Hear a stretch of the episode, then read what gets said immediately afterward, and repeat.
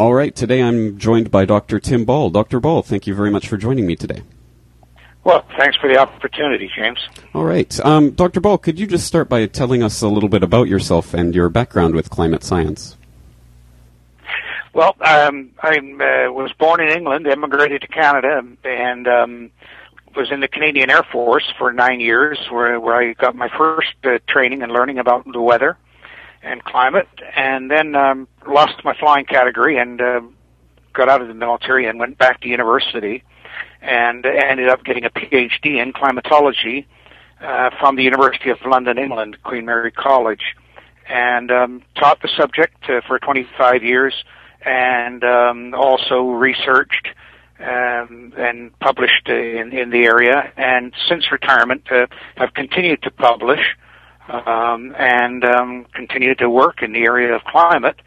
And, um, of course, I guess the interesting thing for me is that my career spans two climate cycles. When I started out, global cooling was the scientific consensus.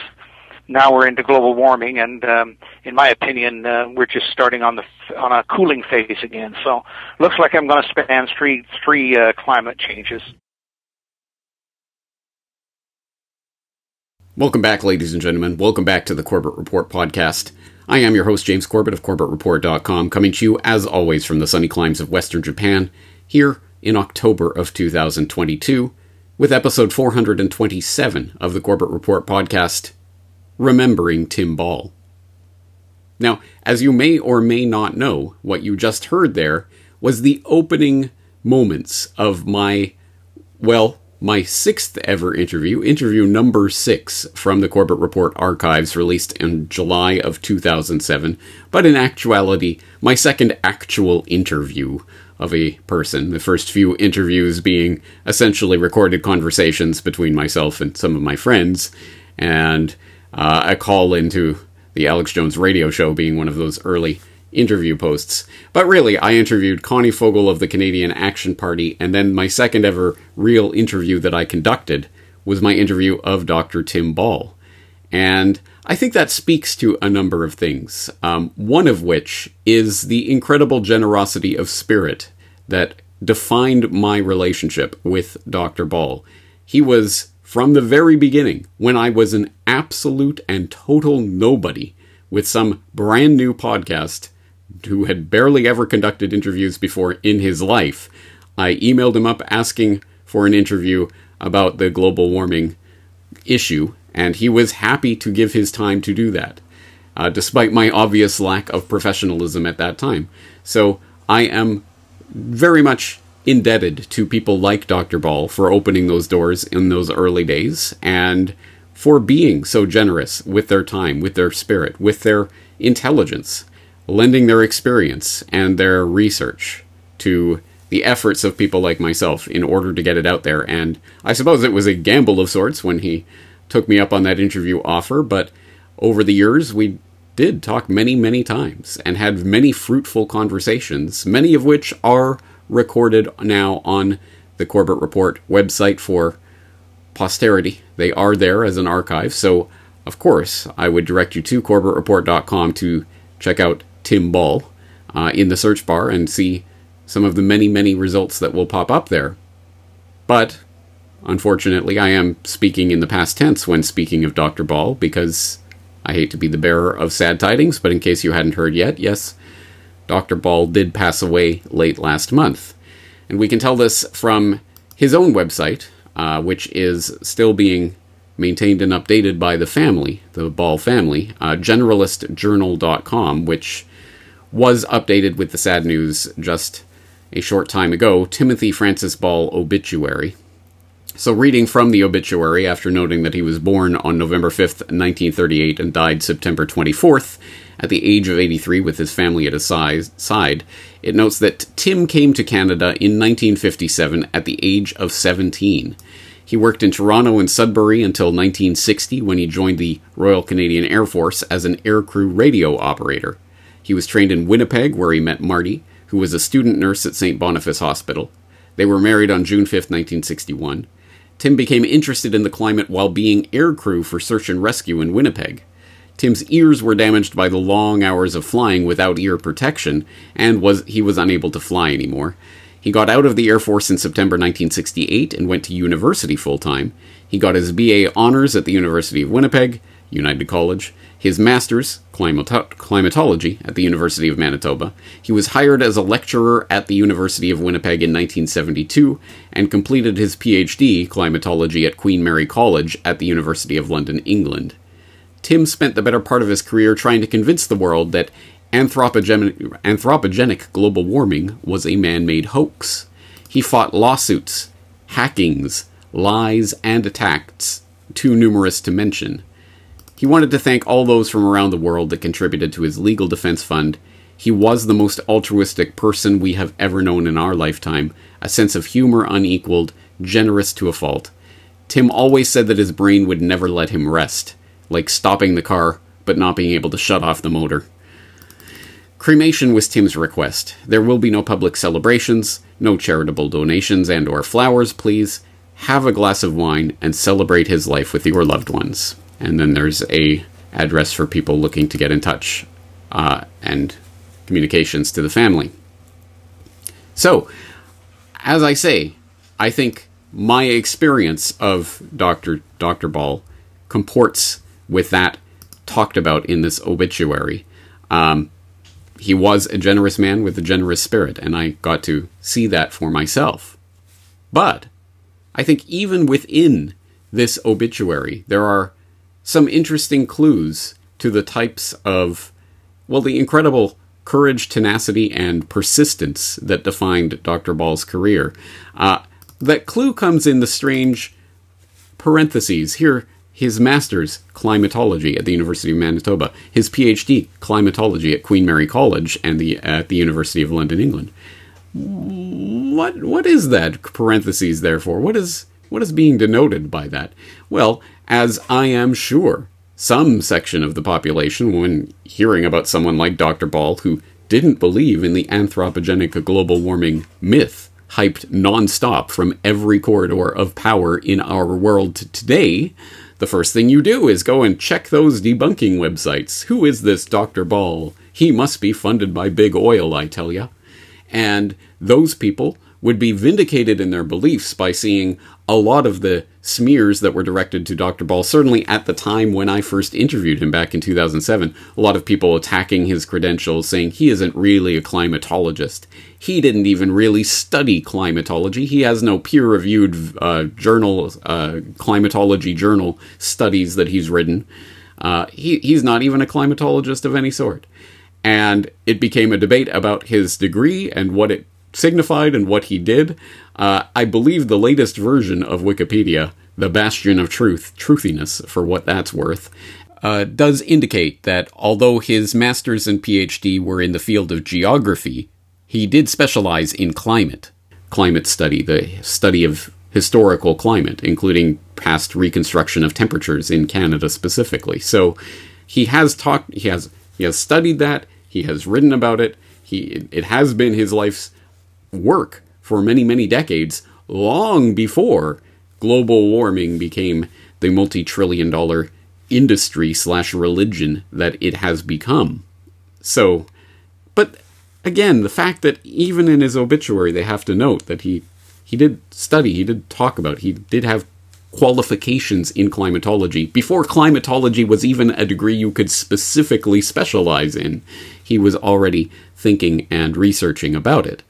Um, now, that was something that I, in fact, if you go and listen on, on interview six, to that very first, very, very, very early interview that I conducted with him, you will see that that was a point that I was at pains to bring up and to clarify for the audience, because this is something that certainly at that time, if you talk to someone like Tim Ball, well, the first thing people are going to do is try to debunk him and look at his credentials and all of that, rather than, of course, listen to his actual arguments. What is he actually saying?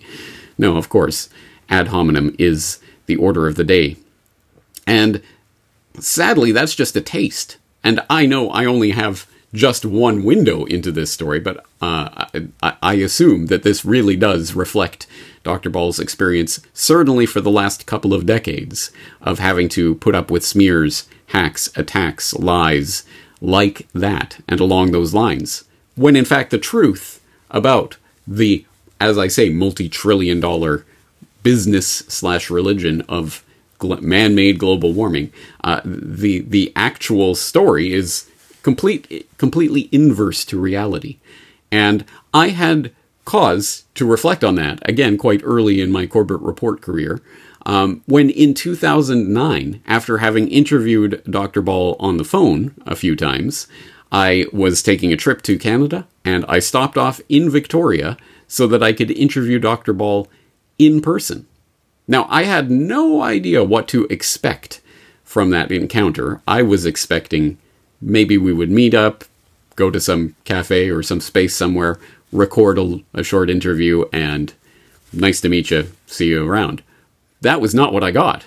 I got Doctor Ball meeting me on foot for a little walking tour of Victoria, where he regaled me with stories about the city and various people and places and events that had happened in its history.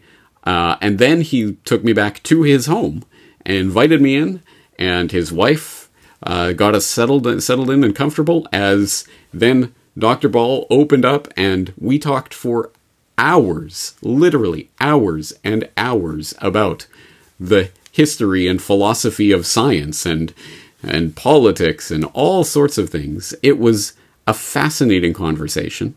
And unfortunately, only a short bit of that was actually recorded on camera properly for the interviews. But I got to a sense of who Doctor Ball really was, which only confirmed what I had gathered in our talks up to that point, which was that this was a genuine person who genuinely had a passion for science and research and collecting information and synthesizing that and f- thinking about that on a, on a meta level as well, the phil- philosophy of science, and how do we approach this? He was a, a deep thinker on these issues, and then reading the types of attacks, smears, and slanders that would be written about him in the mainstream corporate-controlled press certainly was an eye-opening experience. This was something that I, I talked about and gestured towards in a two thousand nine article that I wrote uh, in November of two thousand nine, just as ClimateGate was breaking, and hopefully you have seen my flashback that I posted up just a few days ago as I record this here in October of twenty twenty-two.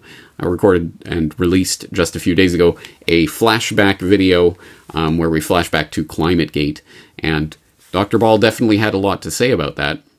At that time, I wrote an article talking about how ClimateGate exposes the alarmist machine, which is the exact opposite of the way that it had been and continues to be portrayed to this day, that there's this gigantic, well-funded, oil industry-run denial machine that is paying people to lie about the climate science, uh, when we all know that this this is a horrible pending threat that's being caused by man-made, blah, blah, blah. We know that story. But it was even more apparent in the wake of ClimateGate just how flipped on its head that picture really was. You have these scientists being exceptionally well-funded by public grants, uh, let alone all of the various corporate industries and others that are now one hundred percent on board with them, openly so. The oil industry literally helping to sponsor and ramrod through par- the Paris Accords and other things. Why on earth would that be? Why did big oil conquer the world? One might wonder. And yes, I do have the answer for that question at bigcorporatereport.com slash big oil.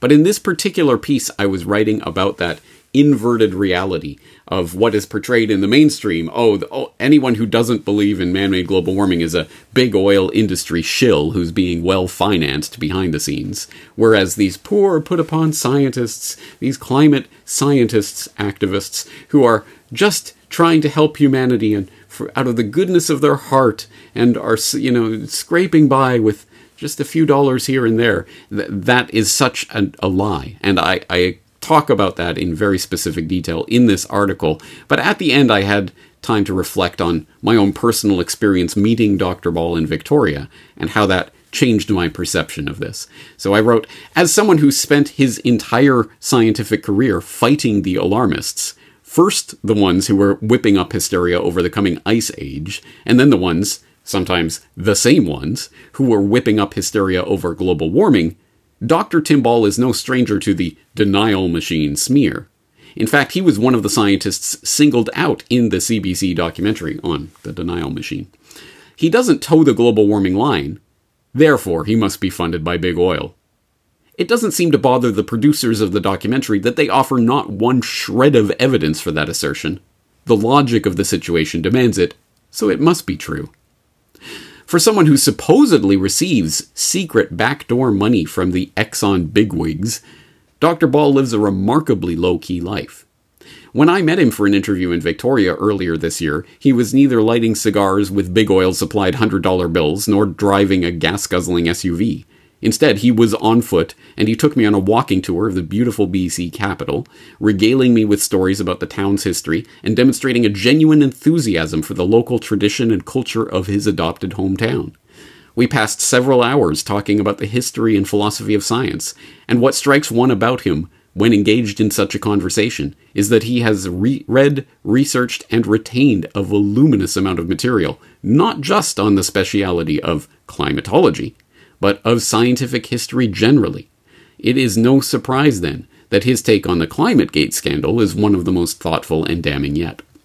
And then I have the uh, the video of the interview that I conducted with him just as soon as I heard about ClimateGate and started writing about it and talking about it. Of course, I turned to Doctor Ball and I got his thoughts on it, which are contained in that video. The link to this particular article, of course, will be in the show notes in case you would like to read it and watch that video in its entirety. But let's turn to a little bit of that conversation that I did manage to record with Doctor Ball in his home. And as I say, we did talk for hours, and literally his wife had to come in and tell him to eat something at some point because his blood sugar levels would be off if he didn't eat. And sometimes, she explained to me, sometimes he forgets. He gets so caught up talking about this stuff. It certainly was the case there. But we did manage to record some interesting snippets and some things that I think are quite illuminating in various ways. One of which uh, I hope you will be familiar with from my episode two eighty-two on the I P C C Exposed, where we talked uh, at that time, well, he told me at that time, uh, not just about the fact that government-run and, and sponsored commissions can be cover-ups, but specifically how that can take place, rather simply, actually, to simply control the ultimate outcome of an investigation is not that difficult. You just have to do a certain thing in order to set up the dominoes the right way. And he explained that process in uh, an, part of the interview that I recorded with him that day, and which I'll share with you here.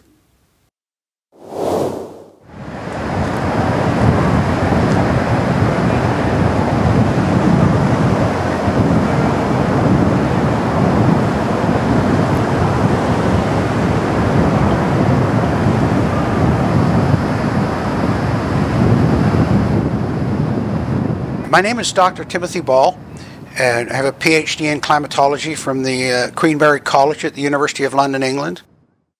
My experience uh, of having chaired commissions of inquiry for government or being on, on commissions of inquiry with government is that commissions of inquiry with government are, there are certain things that politicians love. Commissions of inquiry are one of them. Uh, deficits are another, because with a deficit they can say, oh, sorry, we can't afford that, but then if they want to do something, suddenly, magically, the amount of money's there. Um, with a, if, if there's a problem or a conflict that develops, and it's causing a lot of difficulty for the politicians, they can say, oh, we will appoint a commission of inquiry. It'll be independent. And uh, that takes the heat off the issue. Oh, yeah, the government's reacting. They're finally appointed a commission of inquiry. And then if they don't, of course, they say, oh, you're afraid to put one on, you know, you're hiding something. So, okay, we appoint the commission of inquiry. Um, but then what people don't realize is they control the outcome of that commission of inquiry. Now, first of all, they've got the advantage now because if the media comes and say, well, what's going on? Can't talk about it. Commission of inquiry. Wait till their report comes out. Well, that delays usually two, three, four years, by which time all the political heat's off. But more important is they control it by the terms of reference. And the example I like to use is the Warren Commission inquiry into Kennedy's assassination. And Judge Warren was asked about something after. He said, well, why didn't you look? Oh, it wasn't in my terms of reference. He'd been limited by those that wrote the terms of reference. And that was my experience. One of the first cases I was asked to look at, and the minister said, uh, I, gave, I said, he said, would you look at this? And I said, sure. And then I get the terms of reference. I said, I can't work with that. I can't provide you with a proper answer, a complete answer with those terms of reference. Of course, then the minister says, well, sorry, that's what you got to work with. And I said, fine, then I'm not doing the job, and I'll go to the media and say, you're trying to limit the investigation here. So I could one-upman him Uh, with that. And so when they set up the Intergovernmental Panel on Climate Change, Maurice Strong, who we, we should talk a lot about, um, he wrote the terms of reference. And uh, the first term of reference was the definition of climate change. And he limited it deliberately to only human causes of climate change. And uh, of course, that effectively eliminated all the natural causes, natural variability, which is why you see them not looking at things like the sun uh, and, and a whole bunch of other, other issues. And, um, of course, he then limited it even further in uh, another term of reference that you he, he set it up into three working groups. There was the technical group, working group one, which was wrote the science report. And that was six hundred of the twenty-five hundred people. The other nineteen hundred were in working groups two and three. Now, they were inconsequential because they had to accept the findings of working group one, which were already limited by their terms of reference. So whatever their finding was, working groups two and three then said, okay, You've, you're telling us it's going to warm. We accept that as fact. We now look at the implications of that. And that's where you hear all these stories about, oh, the, melt, the, the oh, ice is going to melt, the sea level is going to rise. So really, the majority of the report nine, by nineteen hundred scientists is accepting without question the finding of the first group. Now, Strong, it really restricted it even more because they then, well, they, they came out and said, look, the, this report is not to be used for policy. But then they set up the summary for policymakers, the absolute contradiction of that. And the summary for policymakers is written by a, a, a completely separate group. And then they write it independent of the science report. The science report's finished and set aside. The summary for policymakers is written And, and given out to the media. So, for example, the last report, tar, uh, the uh, fourth assessment report, came out in two thousand seven. The summary for policymakers was released in April. The science report wasn't released till November. But the rules, the terms of reference that Strong wrote, said that the summary for policymakers goes back to the science report people and says, make sure your science report agrees with what we've put in the summary. So it's like a, a, an executive of a company writing the summary of a report and then telling the employees to find the facts to agree with the summary. And it's the most unbelievable process you can imagine. So it's in those terms of reference through the I P C C that not only have you effectively eliminated most of the major causes of climate change, the natural variability. And of course, if you think about it, unless you know how much natural variability there is, how much natural climate change there is, and what are the fundamental causes of that, you can't possibly identify that fractional part that may be due to humans. But that's that's precisely what they're doing. And uh, so um, that's, that's uh, why Uh, things appear so illogical, and why so much is left out of, of the um, I P C C or Intergovernmental Panel on Climate Change reports, which have become the authority. Doctor Tim Ball doing what Doctor Tim Ball did best, calmly, rationally, scientifically dissecting the untruths, exposing them for lies, and and stating what the truths are and showing people how that is the case. You can tell that he worked as a uh, as an instructor and professor for decades, um, because he was good at meticulously exposing lies like that. And it's a sad truth that in the decade and a half almost since that time that video has been recorded, nothing has changed in the fundamentals of his observations there. But that just goes to speak to the the the the, the core truth that he was out lying laying out on the table there. That yes, an inquiry of commission can be very easily steered into a cover-up. And this is exactly how it's done. And he can lay it out with experience and with authority.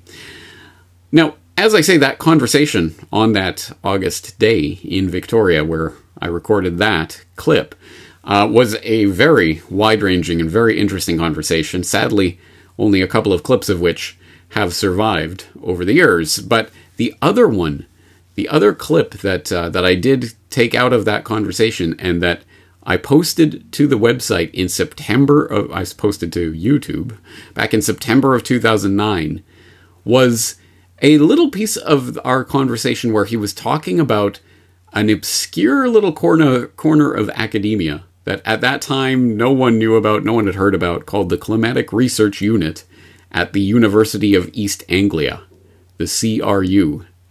Now, if that is ringing some bells for you, then congratulations, you've been paying attention, at the very least, to my recent flashback video on ClimateGate, because yes, it was hacked emails from the C R U at the University of East Anglia, which was the center focus of the ClimateGate scandal and all of the incredible and shocking admissions of the way the sausage, the global warming sausage, was being made at that time in late November of two thousand nine, when that story broke. Suddenly, everyone knew about the C R U and the University of East Anglia, but I'm uh, I'm proud to say that that was one part of that conversation that I, I noted at the time, and I thought, this is a window into a bigger story, and I clipped it out, I put it up on my website, on the YouTube channel, in, in September of two thousand nine. I don't remember what the original title was, but I remember in the wake of ClimateGate, I went back and retitled that video ClimateGate: The Backstory, because this is this is all the pre the pretext, the the preliminary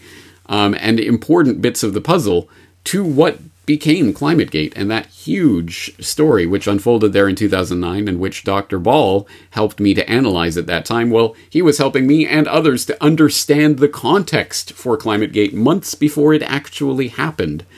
So let's take a gander at that video as well, again released September two thousand nine. The International Panel on Climate Change, Environment Canada, National Geographic, and many other scientific bodies and publications assert that the average global temperature has risen by zero point six degrees Celsius since the late nineteenth century. This assertion is based on a dataset provided by the Climate Research Unit, headed by Phil Jones, a professor in the School of Environmental Sciences at the University of East Anglia. When asked by independent researcher Warwick Hughes for the raw data behind the dataset, Doctor Jones replied, "We have twenty-five or so years invested in the work. Why should I make the data available to you when your aim is to try and find something wrong with it?"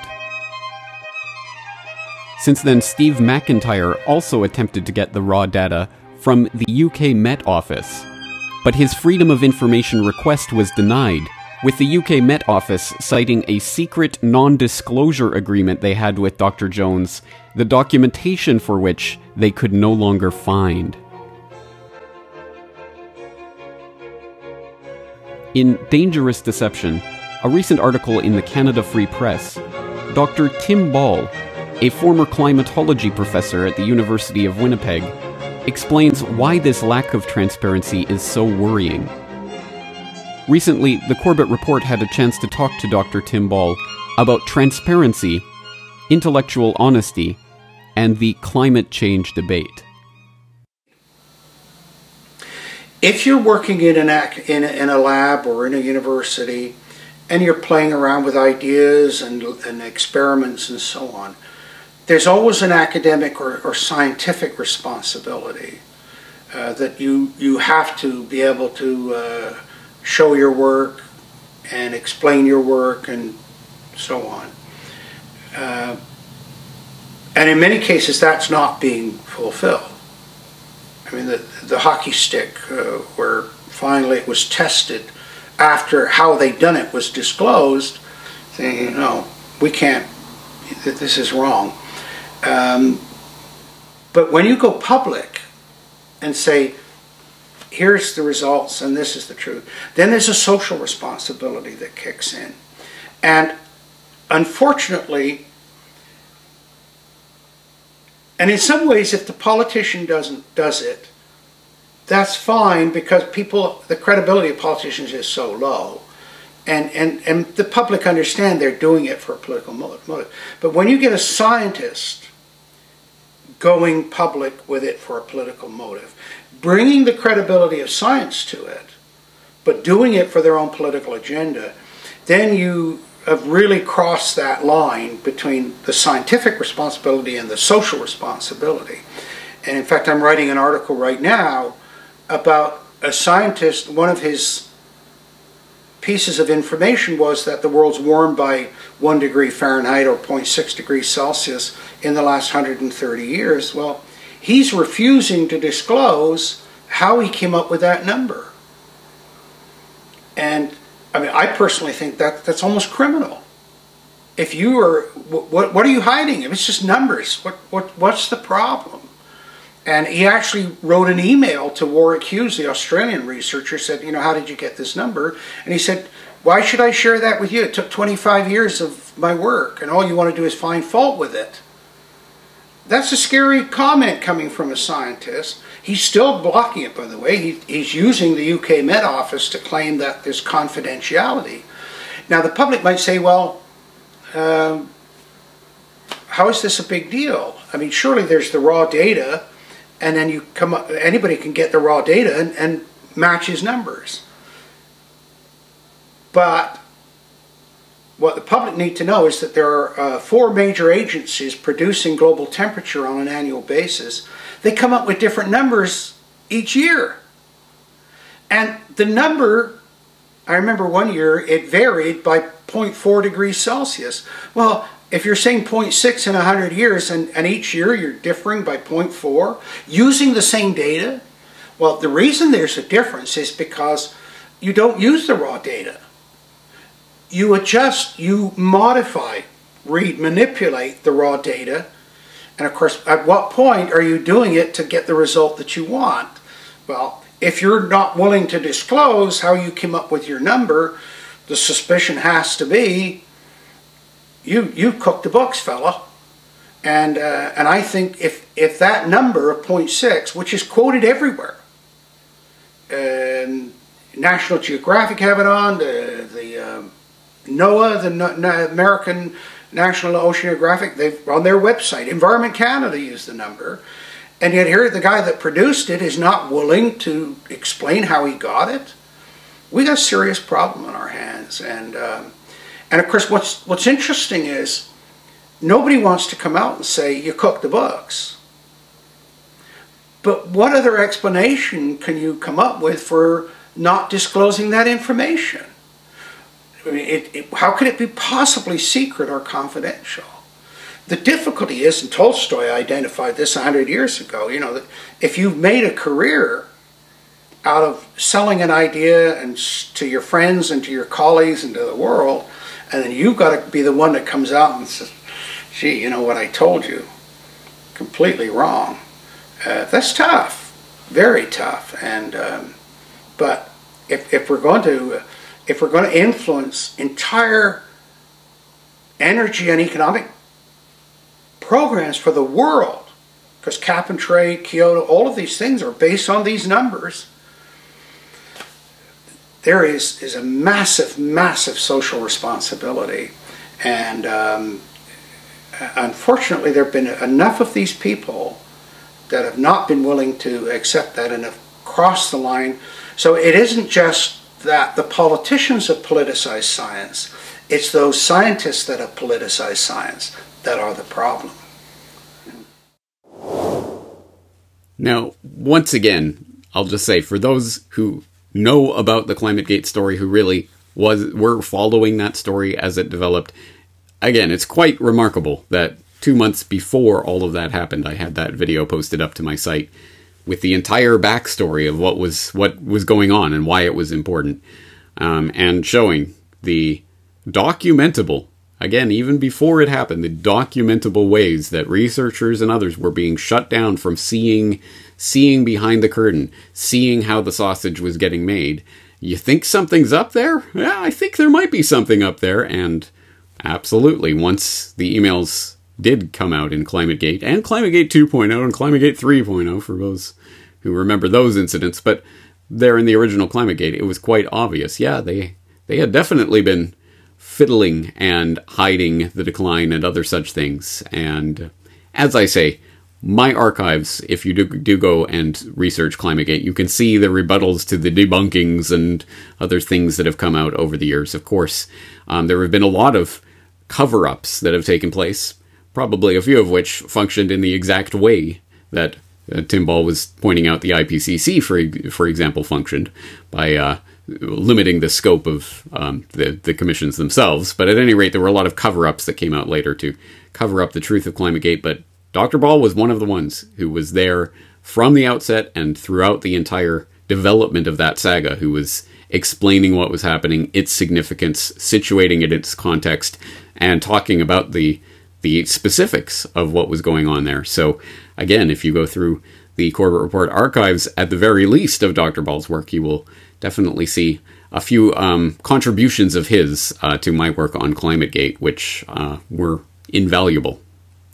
Now, having said that, it's tempting, it would be easy to say, okay, so Doctor Ball was just really, he was really switched on about climatology, and he understood that. And he, he understood that there was something going wrong with the global warming, the man-made global warming hypothesis, and there was some corrupt scientist or something, right? No, uh, his perception was keener than just the surface level, hey, there's something wrong. These these guys must must be incompetent. They must not want to admit their errors or something along those lines. No, no, no. He he understood, I think, the true scope of what's going on um, with this fundamental corruption of science and the incredibly dire nature of this absolute top-to-bottom corruption that was going on, um, namely the ideological roots of this in the fundamentally anti-human Malthusian philosophy, which he did talk about, he did call out, he did talk about that agenda behind this, the depopulation agenda, and other such things. So he's on the record, I think, getting to the heart of what this is really about. And then also looking at this moving forward, when this inevitably does come out, because it will. You cannot suppress these truths forever. You can hide them and cover them up and do things here and there, but they will come out. And he knew when these truths started to come out, it's the uncorking of the bottle. Suddenly, these scientists, really activists, working for a specific political slash economic slash anti-human ideology in the name of science, we're going to tarnish the entire enterprise of science itself in the process. And that was something that he was concerned about. As I say, he talked about history of science, he talked about philosophy of science, but he didn't just talk about science. He talked about a wide range of things. And if you go through the Corbett Report archives, if you search Tim Ball in the search bar and start scrolling through, you'll see that it, towards our latter conversations, Uh, I think our last conversation was in two thousand fifteen, but uh, it, towards our latter conversations, we were talking about all sorts of things. History, cognition, geopolitics.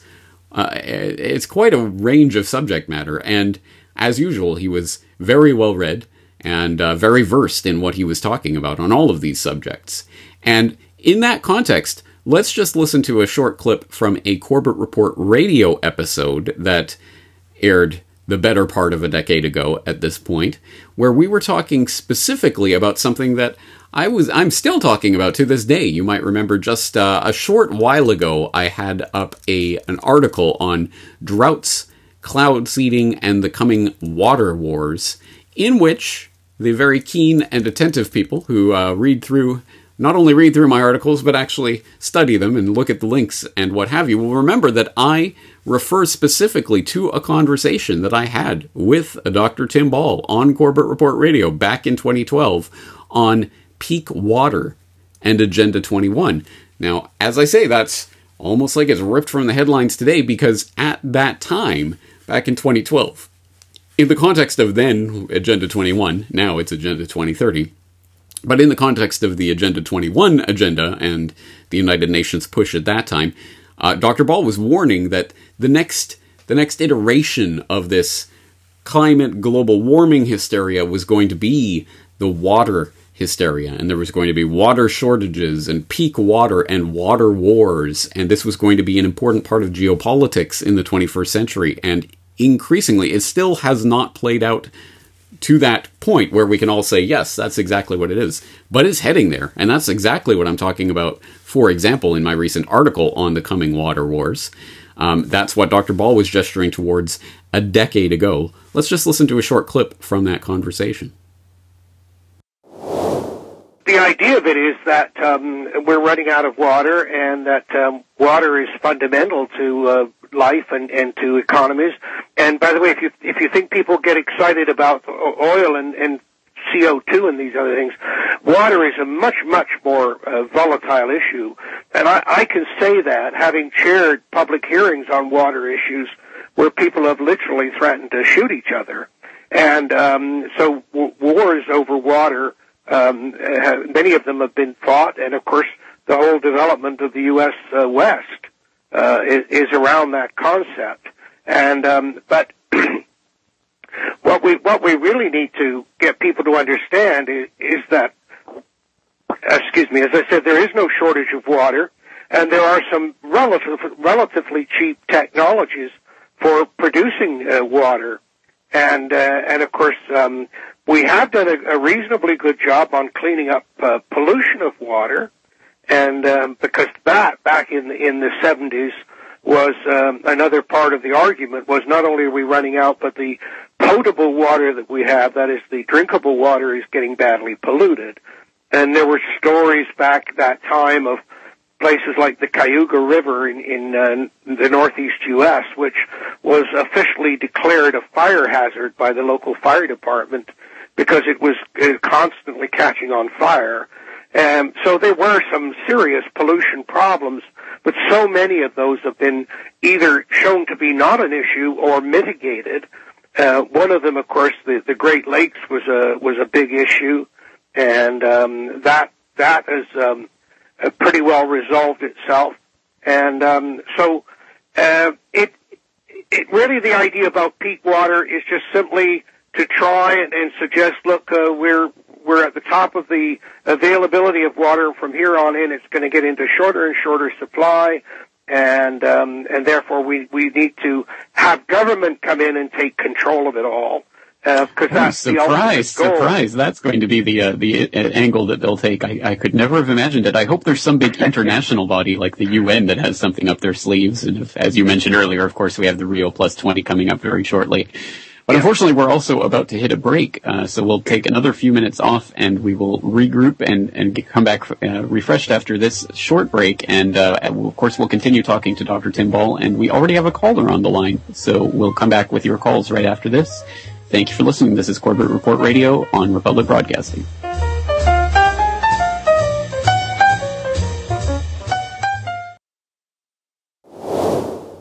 Once again, that was Doctor Tim Ball on Corbett Report Radio ten years ago, talking about what is playing out in the news headlines seemingly today. So, once again, I think this just gives you an overview, a taste of the range and scope of Doctor Ball's intellect and his curiosity. It definitely spanned a large range of topics about which he was knowledgeable and well-versed, and I would not expect, if this is your first time ever hearing about Doctor Tim Ball, that you would necessarily understand that. Um, but hopefully you're at least getting getting a hint of that. And if you are interested, whether you're a longtime fan of Doctor Ball or this is the first time you're ever hearing about him or somewhere in between, uh, I would highly suggest that you do check out generalist journal dot com as the archive slash compendium of Doctor Ball's work, where not only can you read Uh, various articles that he's written over the years. Um, not only can you get links to his books, but also there's a, a collection of videos um, featuring Doctor Ball, giving lectures, giving interviews, et cetera. So I think definitely, if you are interested, uh, I would suggest that you follow the link from generalist journal dot com. And note the title, Generalist Journal. This is not climate change specific, although that is something he obviously talked and wrote a lot about, but many other things besides history, geopolitics, and and other topics. So how do you possibly summarize a life like this? Well, I would not feel, obviously, ab- able to do so, given my position as someone who knew Doctor Ball, but only tangentially, but who firsthand experienced his generosity and experienced his his intellect as I sat there um, at his feet, as it were, for hours listening to his stories and listening to him expound on the philosophy of science, et cetera. It is, it is, at any rate, it is good to know that people like Doctor Ball exist on this planet and do what they do in the face of incredible adversity. And that's why it's so particularly stinging that if you look up anything from mainstream Normyland on people like Tim Ball, you are going to find a lot of smears and a lot of untruths to try to murky, murk up the water and to muddy up the water and to make people um, turn away from sources of information like this. So, on that note, let's note an unfortunate part of this whole saga of the past, certainly the past decade of Uh, Doctor Ball's story, and we'll get this from Mark Stein from stein online dot com, who knew Doctor Ball personally. They worked and talked together and lectured together on various occasions, and he wrote this in memoriam of uh, Tim Ball just uh, this past week. He wrote Ball's Bearing, Tim Ball, nineteen thirty-eight to twenty twenty-two.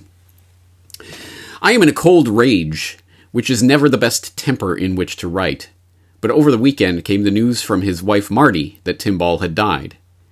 Tim was a Canadian scientist who dissented from the global warmongering that has deranged our politics and put out the lights at the Eiffel Tower and is on course this winter to st- to freeze and starve Europe's elderly. In the course of his pushback against the madness, Tim reprised an ancient Pennsylvanian jest and applied it to the center of the famously dodgy global warming hockey stick, Michael E. Mann. Doctor Mann, he remarked, belongs not at Penn State, but in the state pen. Cute. But any joke about Mann is no laughing matter, so the warmatola determined to destroy a retired University of Winnipeg professor. Mann filed suit against Ball in British Columbia, and then just sat it out, knowing that, to reprise my old line, the process is the punishment. Three years ago, Mann lost the case for failure to prosecute. As in his suit against me in the District of Columbia, the plaintiff had refused, for years, to do the elementary things necessary to settle a legal matter, such as providing evidence of damage. In the crap hole of American justice, at least as evidenced by my own experience, judges let him get away with that. But in Canada, the court wearied of the obvious delaying strategy and rule against the vengeful climate mullah. He lost. Ball won. That is a fact, even though Mann and his doting man-boys continue to deny it. For anyone more sentient than the average man groupie, you can read the B C Supreme Court judgment for yourself. As is customary in civilized jurisdictions, that is not the American courts, the prevailing party's legal bills are paid by the loser, or as they say in Canada, costs follow the event. Roger McConchie, Mann's counsel, accepted his client's liability for Doctor Ball's expenses. See page six of Mister Justice Giaske's ruling. Mister McConchie, costs follow the event. I have no quarrel with that. By then, both Tim Ball's retirement savings and his health had drained and depleted by a decade of Mann's frivolous, dilatory litigation. He was broke in both body and bank account. Had Mister McConchie's client been an honorable man, I know, I know, we are dealing with unimaginable hypotheticals here, he would have paid Tim a seven-figure sum. Instead, Tim's family now requires a GoFundMe campaign to cover the costs of his modest burial. His friend Anthony Watts will be posting details of that later today. I had not thought it possible for me to loathe and despise Michael Mann any more than I did. He chose the jurisdiction in which he sued Tim Ball, as he chose the jurisdiction in which he sued me, the District of Columbia, where justice goes to die. And when that jurisdiction found him liable, he simply rejected the plain meaning of the judge's decision and holed up beyond the court's reach. The contemptible man has had three years to remit what he owes, but he has not paid Doctor Ball a penny. And no doubt this evil man and those who abet his vile schemes are laughing at the penury unto death they forced on a brave man. Michael Mann filed a frivolous suit he had no intention of bringing to trial, but he succeeded in hounding Tim Ball into the grave. Tim bore all this with great fortitude. The last time I saw him was at a denialist gala in Washington, where all the Commonwealth Wallas, U K, Canuck, Oz, Kiwi, had been seated together, presumably so the Yanks didn't have to risk being exposed to some unfortunate social faux pas like an accidental loyal toast. Despite being visibly ground down by Mann's frivolous litigation, Tim was on grand form that night, full of life and full of laughs. He had all the qualities of a true warrior: courage, integrity, indomitable resilience, and, in his quiet, dignified bearing, a rueful acceptance of the costs they impose. The ugly husk of a human being that is Michael Mann could destroy Tim's savings and his health, but he could not destroy Tim's spirit. There will be a reckoning for the slug Mann. In the meantime, you can gain a sense of Tim Ball and his enviable inner strength from this Heritage Foundation Awards night not so long ago. And there's a link to a presentation of a lifetime achievement in climate science uh, that uh, uh, that Tim Ball received a few years ago. Um, so for those of you who don't know that a- aspect of the story, oh yes, there was a years-long litigation process which actually resulted in Doctor Ball winning against uh, Doctor Mann, although not according to Mann's groupies, as Stein calls them, um, but resulted in absolutely no recompense. There was no, there was no. Although damages were awarded, they were never paid.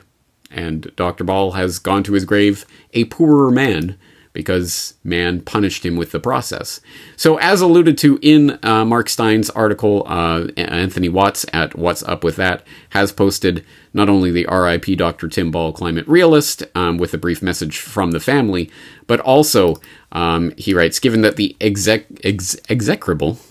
Uh, Michael Mann never paid his court-ordered costs, the Ball family has authorized me to start a GoFundMe on their behalf to cover cover funeral and other expenses.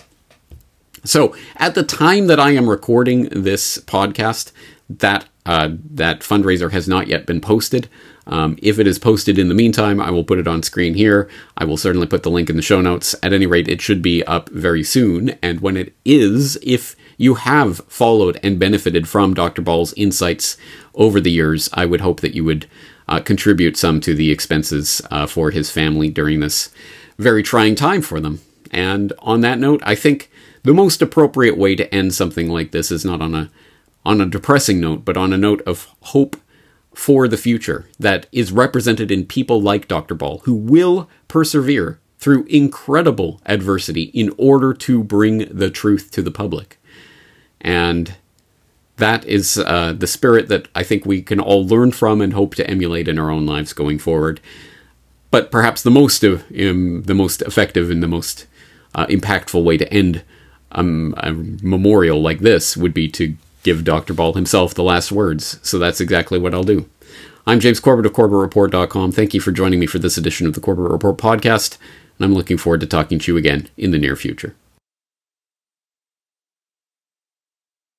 I have a feeling that, uh, you know, in your mind you can see where this all may be heading, uh, what the cure might be.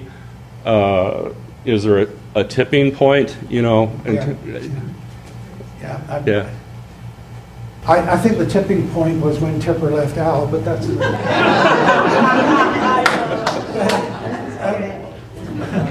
yeah, the, the, the question is, well, the motive, of course, was implied in that comment by Maurice Strong. They want world, one world government, right? And, and they think that nationalism and individual nations simply have got to disappear. And that's why they wanted something that was global in its threat, and argued that no no one government could, could uh, manage it. They came very close. In two thousand nine, there was a conference held, was supposed to be held in Copenhagen. It was held, actually, in Copenhagen, at which they were going to finalize the uh, carbon tax for the world. That was going to fund all of this one world government. And the, it was going to be done through the I M F, the International Monetary Fund, which, of course, is another of these great overarching, unaccountable bureaucracies. And um, these people really believe that, that, that only they can run the world, that uh, it's got to be one world government and that's the only way. Maurice Strong certainly believes that. Maurice Strong grew up in, in southern Manitoba, on the prairies, in the dirty thirties. So he, you know, the hard times, you could see why um, he had a leaning towards socialism.